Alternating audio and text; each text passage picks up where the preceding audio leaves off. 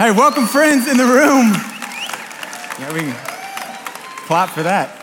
Friends in Fort Worth, Houston, El Paso, Cedar Rapids, Spring, wherever you are joining or listening from uh, as we continue this series, Views from the Porch. Hey, quick PSA. Tonight's topic is a little bit, uh, is a mature content. So if you have children with you in the room, this would probably be a good time to head to Sonic or um, some other place. Or if you're listening at a future date, uh, this would be a time for you to probably hit pause and listen to it yourself. Uh, I'm going to start with a little bit of story. Uh, recently, I have been in preparation for a talk that we may give at a future date inside of this series, or at least at some point in the porch, in a number of different conversations that um, I have uh, I've recognized that as I sit in uh, just kind of a, a, circle and have these conversations, a, a heightened sensitivity um, as I approach it, and it's a conversation about race.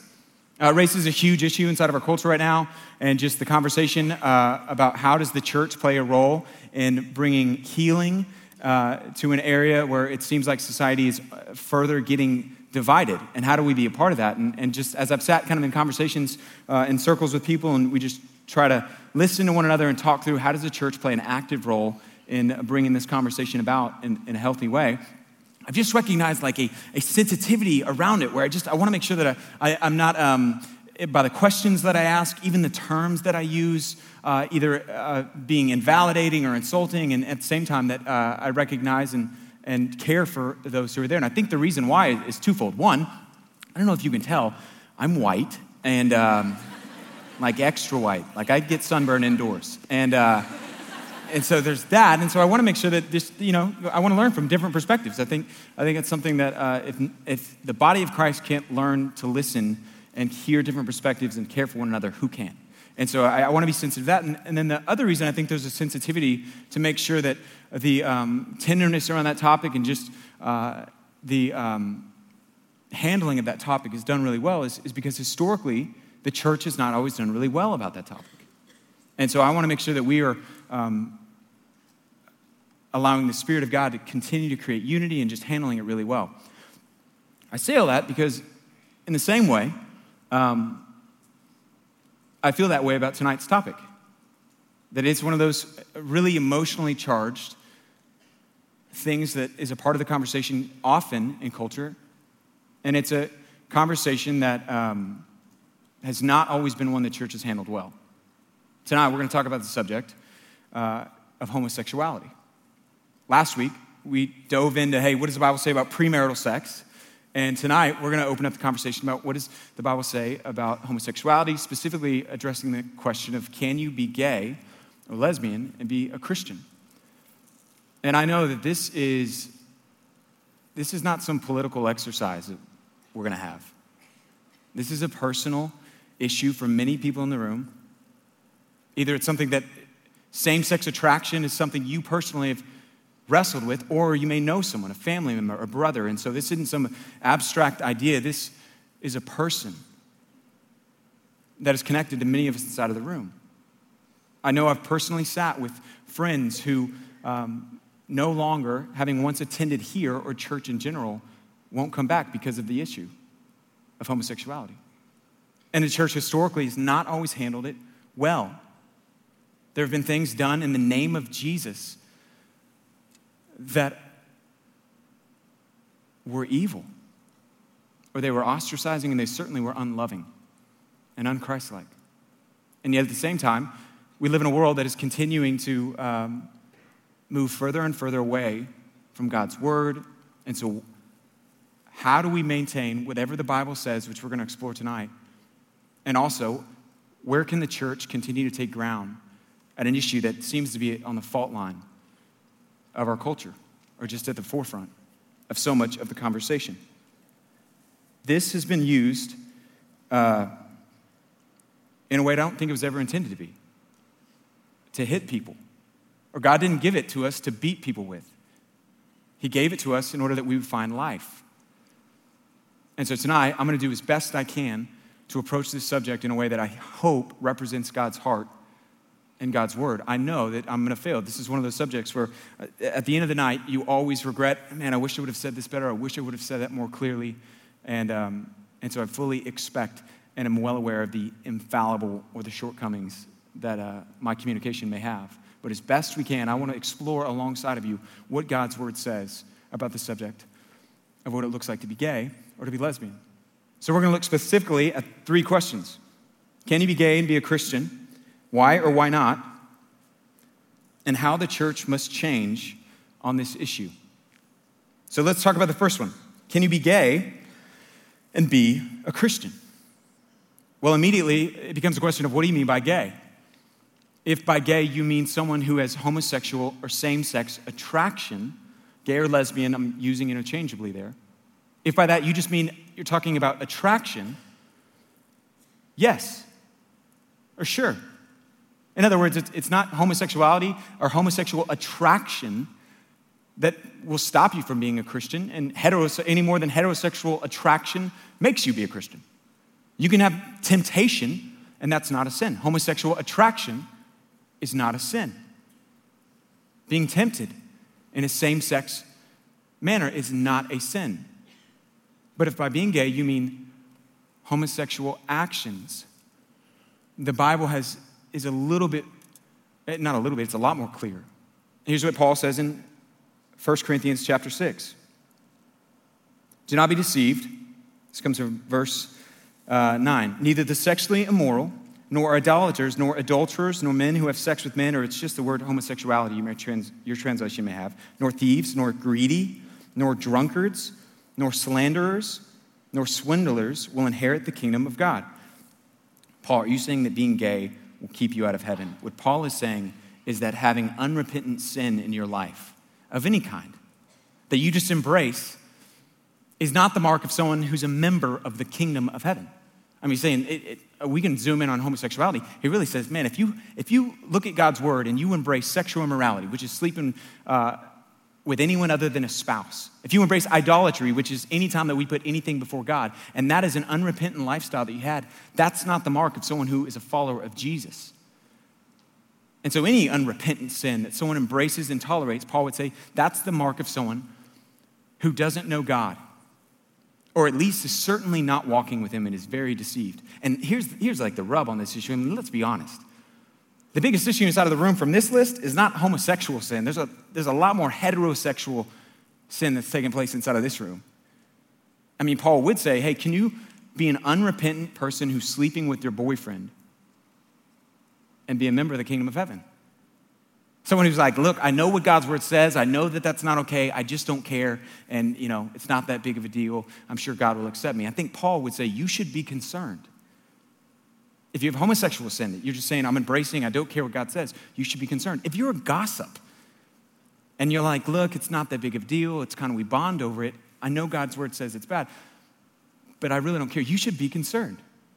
If you live for the weekend, you live for the party, the next high, and you're like, man, I, I know God really is not for that, but it's not that big of a deal. You only live once and you know someday i'll get more serious you should be concerned paul would say those are not the characteristics of someone who's a member of the kingdom of heaven said another way who has jesus as the king of their heart and their life because jesus is the king of the kingdom of heaven and so can someone be gay and be a christian if by gay you mean sexual orientation or attracted to the same sex, yes. And they can also not be. It hinges around whether or not they have trusted in Christ as the payment for their sin and the resurrection that He came back alive and they've trusted in that. But can someone live an unrepentant, sinful lifestyle and embrace sin that Jesus, as the King, has said, is not to be a part of the people of God, which is any type of the sins. He lists out a whole bunch of them. There's nothing distinct about homosexual sin. Paul would say, no. Or they should at least be concerned because that is not characteristic of the people who are the members of the kingdom of heaven. Homosexual behavior, not homosexual attraction, is sin according to the Bible. Well, doesn't Jesus say that we're not to judge? This would be a response you often hear inside of culture that, hey, we're to judge not, right? Didn't Jesus say judge not? So we shouldn't judge. Jesus didn't say not to judge, he tells us how to judge and who to judge. If you read in Matthew chapter 7, you go and you read it, Jesus says, hey, do not judge to a standard that you don't want to be held to. He says basically, hey, to the measure that you judge someone, you're going to be held to that standard. You need to know this. And then he goes into an explanation of how we are to judge someone. He literally says, hey, take the plank out of your eye, then you can look at the speck in your brother's. The Bible doesn't teach not to judge, it tells us who to judge and how to judge. 1 Corinthians chapter 5, that's another letter. Paul writes, and he says, You are to judge one another. By judge, hold one another accountable to the standards of God's word. That's what it teaches. The Bible doesn't teach, hey, judge not, you know, only God can judge me. It says that we're to hold one another accountable to the standards inside of God's word. It would be impossible for you not to judge. And here's what I mean by that, or make judgments on things. All of us come into the room and we all hold judgments. We all hold things that we believe that are wrong. Uh, you probably came into the room and you're like, I think that um, uh, child abuse is wrong. That's a judgment. Who are you to judge? We're all fine with that type of judgment. The Bible is fine with that type of judgment because that's evil. Uh, we all came in the room, many of us came in the room, I'd say most of us, hopefully, came in and said, hey, racism is wrong. It's an evil atrocity and it's not okay. That's a judgment. The Bible doesn't teach not to judge, it teaches us who to judge and how to judge in love, brothers and sisters in Christ alongside of us. Uh, another response people will say is, hey, you know, Jesus never specifically addresses this issue. Why didn't he bring it up? The reality is, Jesus does address the idea of marriage repeatedly. And he says it's between one man and one wife for life. Till death do they part. He says, This is the standard of marriage. And he literally says, If you can't accept this, you should not get married. But this is what marriage is. And you may be thinking, Yeah, but he doesn't specifically address homosexual behavior. What's the big deal? If the standard of what is okay and not okay is what Jesus doesn't or Jesus explicitly addresses, I mean, let's be honest, there's a lot of things he doesn't address. He didn't address wife beating, but I don't think any of us are like, I think he was pro wife beating. He didn't address heroin. I don't, I don't know that anyone's like, yeah, he's a big heroin guy. I think everyone would say, no, I don't think he'd be okay with that. But he clearly lays out that Jesus' perspective on marriage and what God's design was was between one man and one woman for life. That's what Jesus says about the conversation of what marriage is. In Romans chapter 1, Paul makes abundantly clear that homosexual behavior uh, is contrary to God's design for the world. That God is the creator. You can go read it later in Romans chapter 1, where Paul lays out in verses 25 uh, through the end of the chapter that man, God created the world, He designed the world to work in a certain way.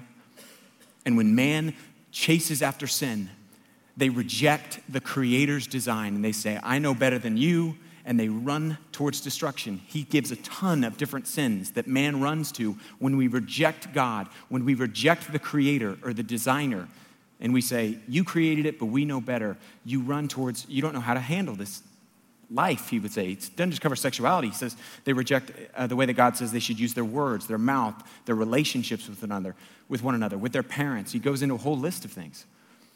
But Paul makes clear it is a rejection of God's created design and how he created the world to work.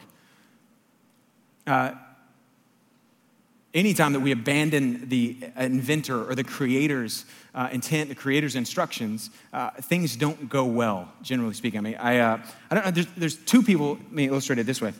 There's two types of people in this room right now. there are people who, when you are doing laundry, you read the tags on your shirt about how to wash it and how to not, and so forth. And then there's guys. And, um, no, I'm sure there's guys out there who read the tags. But here's what's going to happen for you, gentlemen. This is a public service announcement. Let me help you out here. A little marriage advice. Someday, if you get married, you're going to be in the laundry room just trying to be hubby of the year, putting the laundry in. You're doing laundry for your wife. You're like, don't worry about me. It's okay. If I get nominated for husband of the year, no big deal. And uh, doing the laundry, taking care of it. This happened to me recently, and, and I'm washing some of the clothes for my wife. And she had this, um, I don't even know what to call it, it a, uh, a poncho, I'm being told. It was like an Afghan blanket with a hole in it. And you put it over, and, uh, and it was from, I, I don't know, um, I, am just going to embarrass myself if I try to name where, whatever store it was from. Um, and, anyways, so I'm washing them, throwing it in there. It's great. All of a sudden, we get the laundry done, everything's dry. It comes out, it looks like it was made for like a seven year old. And it's this tiny thing that she had just gotten for Christmas, a very expensive item from a family member. And she's like, You ruined this cashmere. oh, okay. Wow. Oh, wow. Judgmental people in here. I mean, this thing is so tiny. And I'm like, no, it'll be good. I get it soaking wet again. And I'm like in the backyard just trying to stretch this thing out. And uh, it was unsuccessful. And uh, I had failed to read. She was like, You didn't read? It says on the instructions, do not dry, do not dry. And uh, I was like, Who reads the instructions on these? Why would you put it in the dirty clothes hamper if uh, you didn't want to? But in failing to read the instructions of the Creator's design, uh, it, it, it, consequences. Now, that on a micro level is, is, is comical, but it's the same thing that happens anytime that we abandon God's design for anything that there's pain that's introduced, there's consequences, there's damage that, that sometimes can be worked through, but oftentimes can't be undone. And that's what the Bible teaches that God created the world, He designed it to work in a certain way. And so, this is why God is opposed to homosexual behavior. So, I want to talk a little bit about why that may be even further. So, if God um, is not opposed to homosexual attraction taking place in a person, but homosexual behavior being acted out, why would God be opposed to that? And I think there's a couple reasons that come to mind quickly. So, our second idea of why would God be opposed to homosexual behavior? I mean, if it's two consenting adults, love is love, what's the big deal with one another? The first reason is because, as it relates to marriage, uh, the idea that a man and man, if it's love together, that could be defined as a marriage, is an offense to what God says all throughout the Bible marriage is, which is not just a man and a woman together, though it is that. It's ultimately a metaphor for Christ and his unending, unstoppable love for his bride, the church. Ultimately, in other words, marriage is a picture not just of a man and woman on earth together, though that man and woman married together on earth is to be a reflection or to uh, reflect what ultimately marriage is all about, which is Christ and his love for his bride, the church. And so to attack that is to attack what, marriage really is all about, which is Jesus and his bride. Paul says this in, first, or in Ephesians chapter 5, verses 31 to 32. I read it this past weekend at a wedding that I was doing. I read it in every single wedding that I do, and it always jumps out to me. Here's what Paul says for this reason, a man will leave his father and mother and be united to his wife. This reason being marriage. And the two will become one flesh. Like, that's crazy. Two become one? Wow, man, that's shocking. Paul says this this is a profound mystery. Yeah, two becoming one, for sure. But I'm talking about Christ and the church. Paul says, as mysterious as man and woman, two becoming one together, ultimately, the more profound and greater mystery is not how the two become one, but is ultimately about how this thing, this thing called marriage, is ultimately about Christ and his bride, the church. And so man doesn't get to decide what it is and what it's not because it's ultimately not about man, it's about Jesus.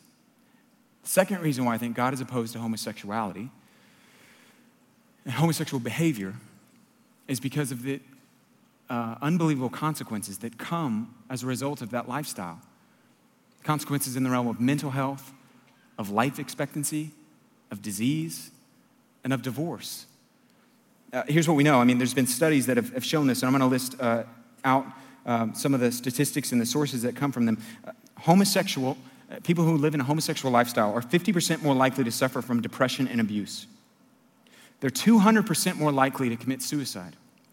That comes from a recent study in the Medical Journal of BMC Psychiatry.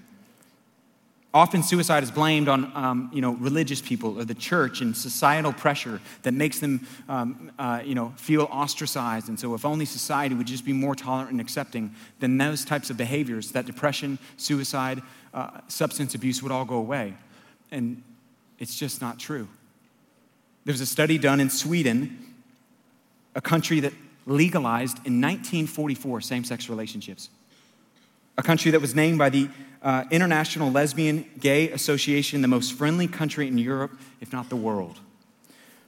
A country that in 2003 legalized that to uh, talk negatively about someone's sexual orientation was a hate speech, punishable by crime or by jail, or I mean, by fine or by jail. To even suggest, like I'm doing right now, that God's design was for man and for woman, I could be put in jail. It's a country that has done as far as it can uh, uh, push the agenda to make sure that we create a tolerant environment. And they don't have less or lower suicide rates, they have higher. The suicide rates that were found of this study by the European Journal of Epidemiology in 2016, May 11th, was that suicide rates in Sweden are 300% among the homosexual community. The life expectancy, there's consequences not just in that arena, there's consequences in life expectancy. And I'm not here to like beat down with stats. There's a God who loves you, who doesn't want this for anyone any more than you would want it for someone if it's going to dramatically impact their life and the life expectancy. The average life expectancy is diminished by between two, or I'm sorry, 20 and 24 years. The Eastern Psychological Association found that regardless of how tolerant the society is, the average is the same. They did further studies in European nations that have gone to great lengths for many years to normalize homosexual activity, and they found that still the numbers were consistent with the United States, on average between 20 and 24. The study cites Denmark, where heterosexual males live to an age of 74, compared to homosexual males that live to an age of 51. They study Norway, where homosexual males live to an age of 77, heterosexual males live to 77, homosexual males to 52, and lesbian couples, 78 among heterosexual women compared to 56 among homosexual. A study found that only 1% of homosexual men will die of old age. 1%. The study concluded that the homosexual lifestyle is, is significantly more dangerous than even smoking. And the God who's there, he's not angry. He's not um, a God who hates people in the homosexual lifestyle. He's a God who loves you, who doesn't want that for you. It not only impacts mental health and life expectancy, one of the reasons life expectancy is impacted is because of the prevalence of disease. The United States Center for Disease Control in 2013 found that while only 3% of the United States population was homosexual, the group is responsible for 50% of the cases of gonorrhea. 60%, I'm sorry, of syphilis, 60% of the cases of gonorrhea, and over 75% of the HIV cases in the last five years. The AIDS epidemic was so closely associated with the homosexual um, lifestyle that when it was originally coined in 1982, it was called GRID, gay related immune deficiency. That there was just a prevalence of this disease among this community, and the God who's there, He's not angry, he, He's not looking to rip you off. He loves heterosexual and homosexual alike, and He doesn't want us to live in a way that's contrary to His design in any way, whether it's sleeping with your boyfriend right now, whether it's uh, abusing alcohol right now or whether it's living in a homosexual lifestyle right now. Why is disease so rampant? There's two reasons, and I don't want to be too graphic. The first is because uh, the human body is not made for oral, anal sex. And this, the tissues and the things that are involved um, are more likely to create uh, complications when sexual activity takes place. The second is because monogamy is the extreme, extreme minority. In other words, the likelihood of a gay married couple being uh, committed exclusively to one another is not impossible, and it's not that it's never happened, but studies have shown it is a promiscuous environment, often tolerated and even openly, it's fine to go after. Here's what a Swedish gay couple named Andrew and David Madison did a study in the Journal of Sex Research. They surveyed 2,583 couples who were married together. They found that not a single couple was able to sustain a monogamous sexual relationship the average number of partners among those 2,583 was between 100 and 500 partners, sexual partners in their life. Furthermore, the likelihood of divorce inside of a same sex marriage is 50% if it's uh, among gay men and 167% more among lesbians. Why would God be opposed to this lifestyle? Jesus summarized um, the great commandment, or the great commandments for all of us, and he summarized really the whole Bible. He was asked, hey, what's the greatest commandment? And Jesus said, you can sum up all of the law and the prophets in Matthew 22, and he said, by two things love God and love your neighbor as yourself.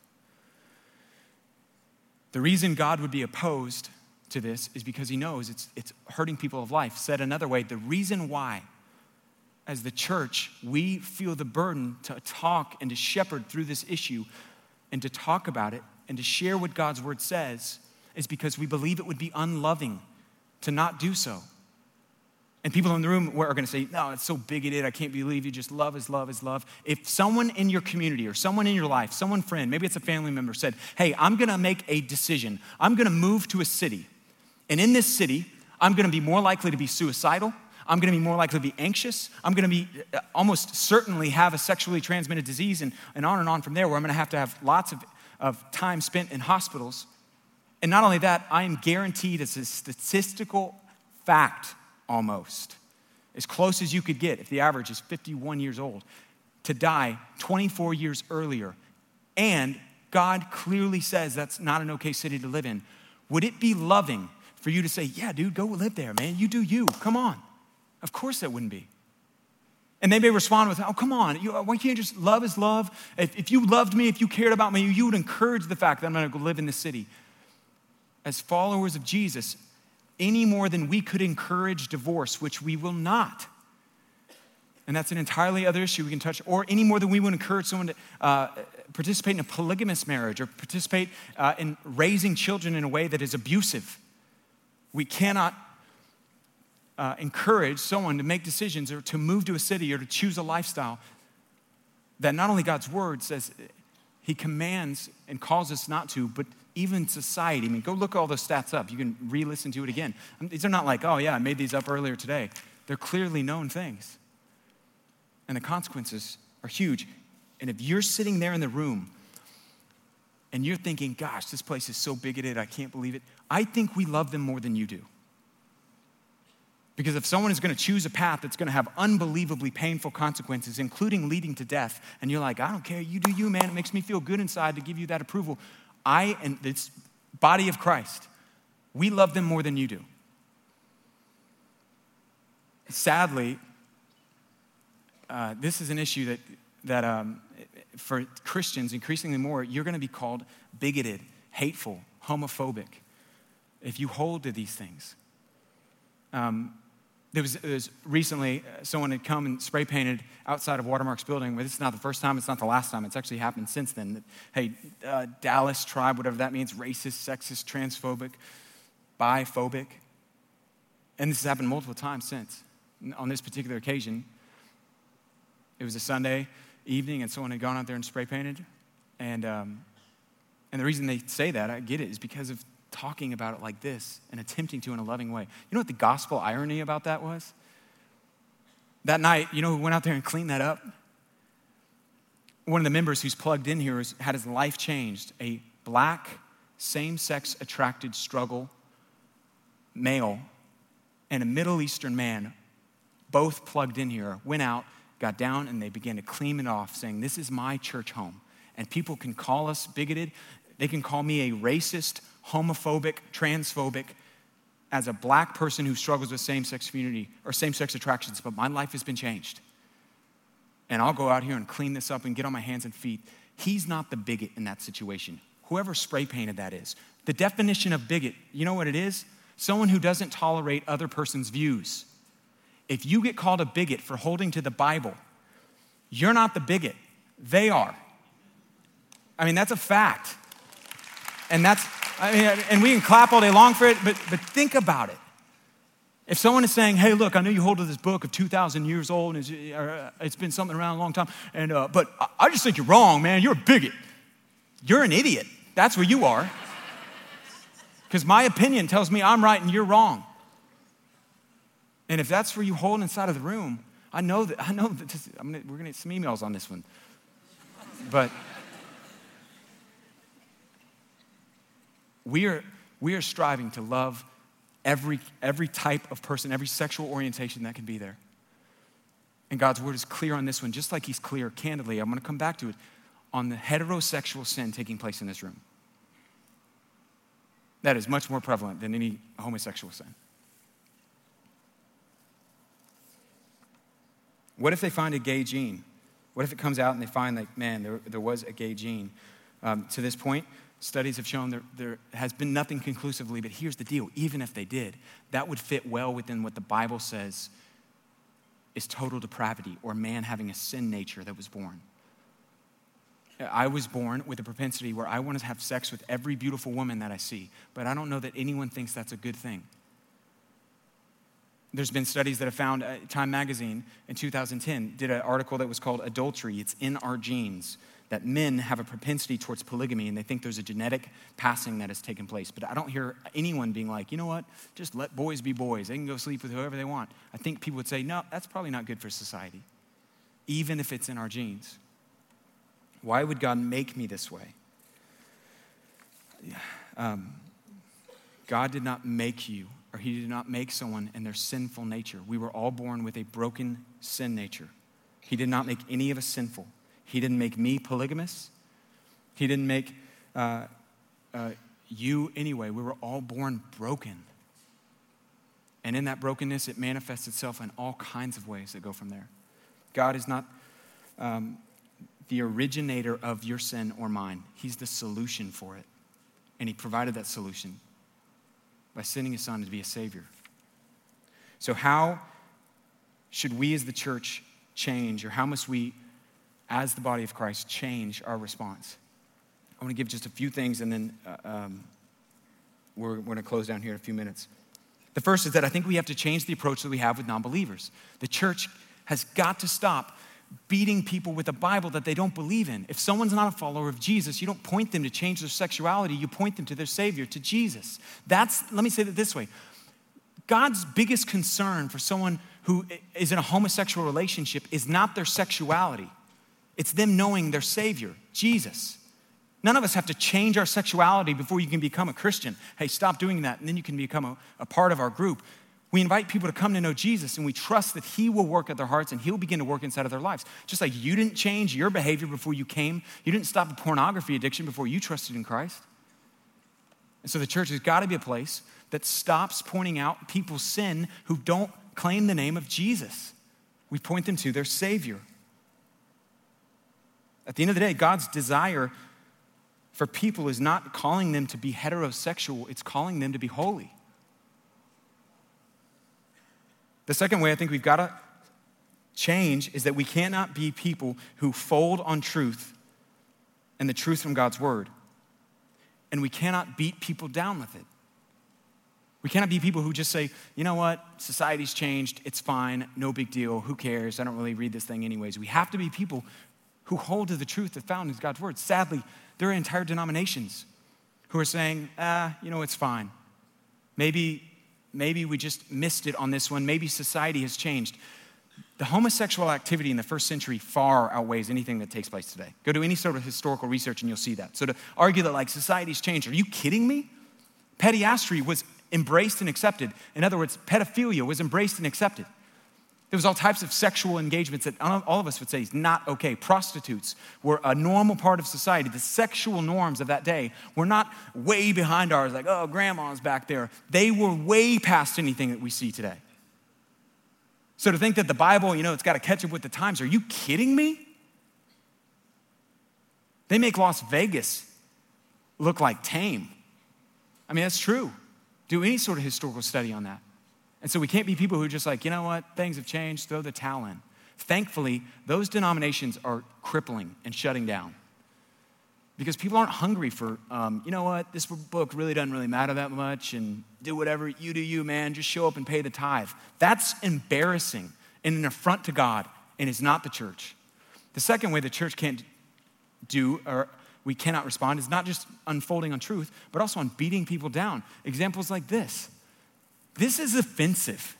This is disgusting. Not only because it uses an offensive term, which I'm not even going to justify by using, but because it's not true. In order for that sign even to be true, you'd have to put love in there.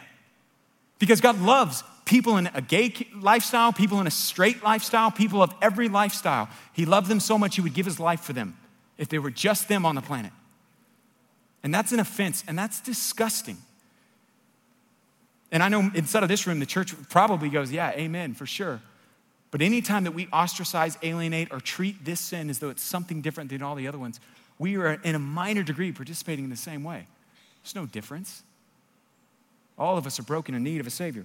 The third thing is around how we approach fellow believers who have same sex attraction. I'll move quickly through this. How do we do that? How do we approach our, our fellow believers who struggle with same sex attraction? We do what we do with people with same or non-same sex attraction. We point them to truth. We hope that they point us to truth. We walk alongside them in community with one another and we bear one another's burdens. The church has got to create safe environments for people to be able to talk about this. Where people can come and know that, hey, I can bring forward same sex attraction. I'm not going to be judged any more than if I bring forward uh, heterosexual attraction. And we come alongside one another and we care and we lock arms and we fight against sin together. This is what the body of Christ does. We live in community. And the third thing I think, where at least I can speak for myself, is I think, um, I think we could do a better job of acknowledging the extent to which the gospel and picking up your cross daily is calling people who have same sex attraction to. In other words, um, I, I, think even just some sort of recognition that, look, dude, at the end of the day, all of us to follow Jesus, Jesus says, pick up your cross and follow me but not all crosses are the same weight. And the reality that, man, in doing that, if you're part of the, uh, if you have same sex attraction in a way that you're like, look, I've prayed for God to take it away, He's not taking it away, and, and I've come to the reality that I am choosing to follow Jesus, am choosing that I may have a life of celibacy ahead of me. We need to, as a body of Christ, look at that and, and say what is true. That's amazing. Your faith inspires me. The fact that you say, hey, though none go with me, I'm gonna follow you. If it costs me my sexuality, I surrender it all to you, Jesus. You were in an inspiration to me. You strengthen my faith. There are people of you in the room right now, listening in Fort Worth, listening in Houston. You strengthen my faith. You make me want to be more like Jesus. I think some of the strongest faiths at Watermark are men and women who choose to be celibate for the kingdom of God. That's what you're doing. Choosing to say, God, even my sexuality, it's yours. You're the Lord of my life. Maybe the most Christ like people in, our, in the church today are the people who say, God, even I, I would choose to be celibate for the kingdom of God, just like my Savior was. And you are an inspiration to me. And not all crosses are the same weight, but the way that you allow the one who is in you, who's greater than the temptation you feel, greater than the world around you, to be strong in the midst of weakness, is an inspiration. May God multiply your kind. What I know is that, that in eternity, as hard as it may feel, even in this moment, the reality, I mean, think about it. Uh, for those of you who are, are uh, not same sex attracted, think about just the crushing weight. It, many of us feel as singles in the room wondering, like, am I going to be single for forever? I mean, think about it. Th- think about waking up with the reality. it's, it's, it's a crushing weight. I mean, think about that. If you were going, hey, unless God changes something here, I'm never going to have that type of relationship where I wake up next to someone, where we raise children together. God can change something. We're going to come back to that in a second. But that's amazing. You inspire me. You make me want to know Jesus more, follow him more. And I'm confident that in eternity, everything that may be in stewarding this that you experience, that you may miss out on, maybe marriage, kids, all of that stuff will pale in comparison to what God has in waiting for you. Because here's what the scripture says it, it almost speaks of in multiple places that it, it's almost as though when we get to eternity, there's gonna be people who were not celibate, who were not same sex attracted, who look at you and they're like, dude, oh my gosh, unbelievable. The way that God rewarded you, I, I wish that on earth I would have walked through that. It says this in Isaiah chapter 56, verses 4 through 5. This is what the Lord says to those who are eunuchs, those who are same sex attracted, those who keep celibate for my sake, for the kingdom of God, who choose to do what pleases me and hold fast to my covenant. To them I will give within my temple and my walls a memorial in a name that is better than sons and daughters. I will give them an everlasting name that will endure forever. Those who choose to be celibate for the sake of God, he says, for all of eternity, I will give you a reward that makes anything in this life that you missed out on pale to what's ahead. I know that doesn't ease the burden or lighten it, but at the same time, know that God has not forgotten you. He sees you, loves you, and you are an inspiration to us. The final thing that I think we need to do is that we have to put change firmly in the hands of the Holy Spirit. That people are not projects, um, there is no, someone today asked, like, does Watermark, does Watermark do the gay conversion therapy? No. The Holy Spirit does change. That, uh, Watermark doesn't do any change, honestly. The Spirit of God either moves in and begins to change in people's life, or he doesn't. And so, as the body of Christ, we put change firmly in the hands of the Holy Spirit. We come alongside to encourage and walk alongside. And it would be a disservice if I told you right now that if you just read your Bible enough, God will change your sexual orientation. And it would also be a disservice to God if I told you that He could not change your sexual orientation. I, I have friends in, in my life, and they may be the rare exception. But it, it would be, if God can bring dead people alive, He can bring change about. And yet, He may just call you to steward that to show the world that Jesus is enough and to be an example to a community that only needs more and more examples. But Paul even says it is possible change does at times take place. In 1 Corinthians chapter 6, we read earlier where he said, Hey, do not be deceived. Wrongdoers won't inherit the kingdom of God, neither were sexually immoral, idolaters, uh, adulterers, people who have sex with men or men who have sex with men, greedy, drunkards, slanderers, swindlers. None of these will inherit the kingdom of God. And that is what some of you were. But you were washed, were. You were sanctified, you were justified in the name of the Lord Jesus and by the Spirit of God. That there are times that God, for whatever reason, chooses to move in and bring change, and other times, despite asking over and over, He doesn't. But I, I want to show a video now just to, to be an encouragement. If you're finding yourself walking through some of the valley of the shadow of just wrestling with that, and where you can find encouragement hopefully hope in the midst of that. I um I hesitated to show that video because I uh, I know that it could paint the picture that that's what will happen, and that's what God does, and I, I know that's not true. I know it is possible, and I know He does, and He has, and I've seen it in close friends' lives, but I know He often doesn't. And He allows you to shout to the world, Jesus is enough. And um, what's amazing is there's such a, uh, an amazing, beautiful purity in, in following Jesus when you surrender that. I mean, really, when you surrender anything and you surrender your life, but it's a lot easier to hide when heterosexuality is just a part of your struggle, or pornography is eating you alive, or you're sleeping with your boyfriend. But when you have to say, man, I'm, I'm going to surrender publicly you can't hide. And that's amazing. And there are many of you inside of this room who strengthen this church and the church. If I had a son, or I do have a son, if I, uh,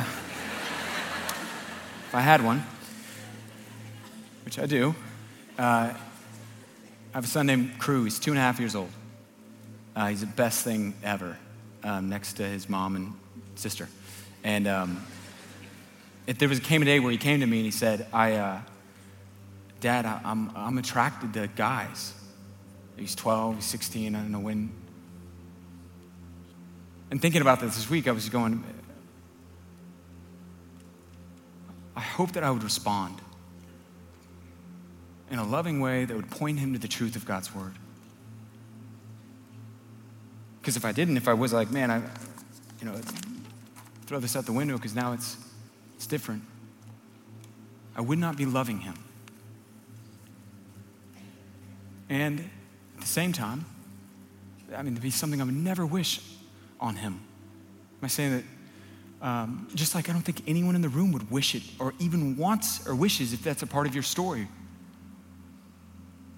But if he chose to honor God in his singleness and said, I'm going to choose to be celibate for the kingdom of heaven, I would be so proud of him. I would be so much more proud than if he was the quarterback of the football team who was dating the cheerleader captain and had everything going on, but he didn't know Jesus. I would be heartbroken for him at that stage. But if he was someone who said, God, despite the fact that was I born this way, was I not? I don't really know. For whatever reason, this is what is a part of my wiring, and I'm choosing to honor you, God, with even that. I would be so proud of him. And if you're inside of the room and you're choosing right now, hey, God, above my desires, above my sexuality, above anything else, I surrender it to you. And I'm gonna choose to honor you. You're the God, you're the king of my heart, the king of my life. And I'll honor you with even that. I am so proud of you. And you have a heavenly father, just like I was with my son or would be with my son, who is so proud of you. Keep going. Don't lose heart. The scriptures say that this life is like a vapor and it will end. And today, I know the burden and the weight of that is heavy. You are not alone. And the body of Christ and the Spirit of Christ are there and want to be there in increasingly better ways. And you strengthen us, you make us better. May God multiply your kind and make us better ministers to every sexual oriented person out there of every different kind. Let me pray.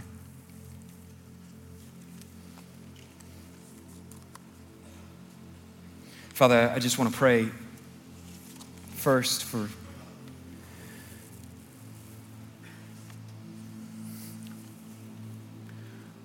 for men and women inside of this room who, for whatever reason, you have allowed to experience uh, uh, an orientation that may not align with God's word. And I pray that you would strengthen their faith.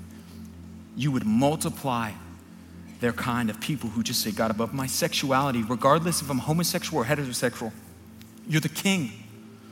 And I surrender it to you. Help me. And so I want to pray specifically for, for friends in the room that struggle with same sex attraction, God, that you would fill them with hope. And that you would be so big inside of their life that everything else would be moved to the side.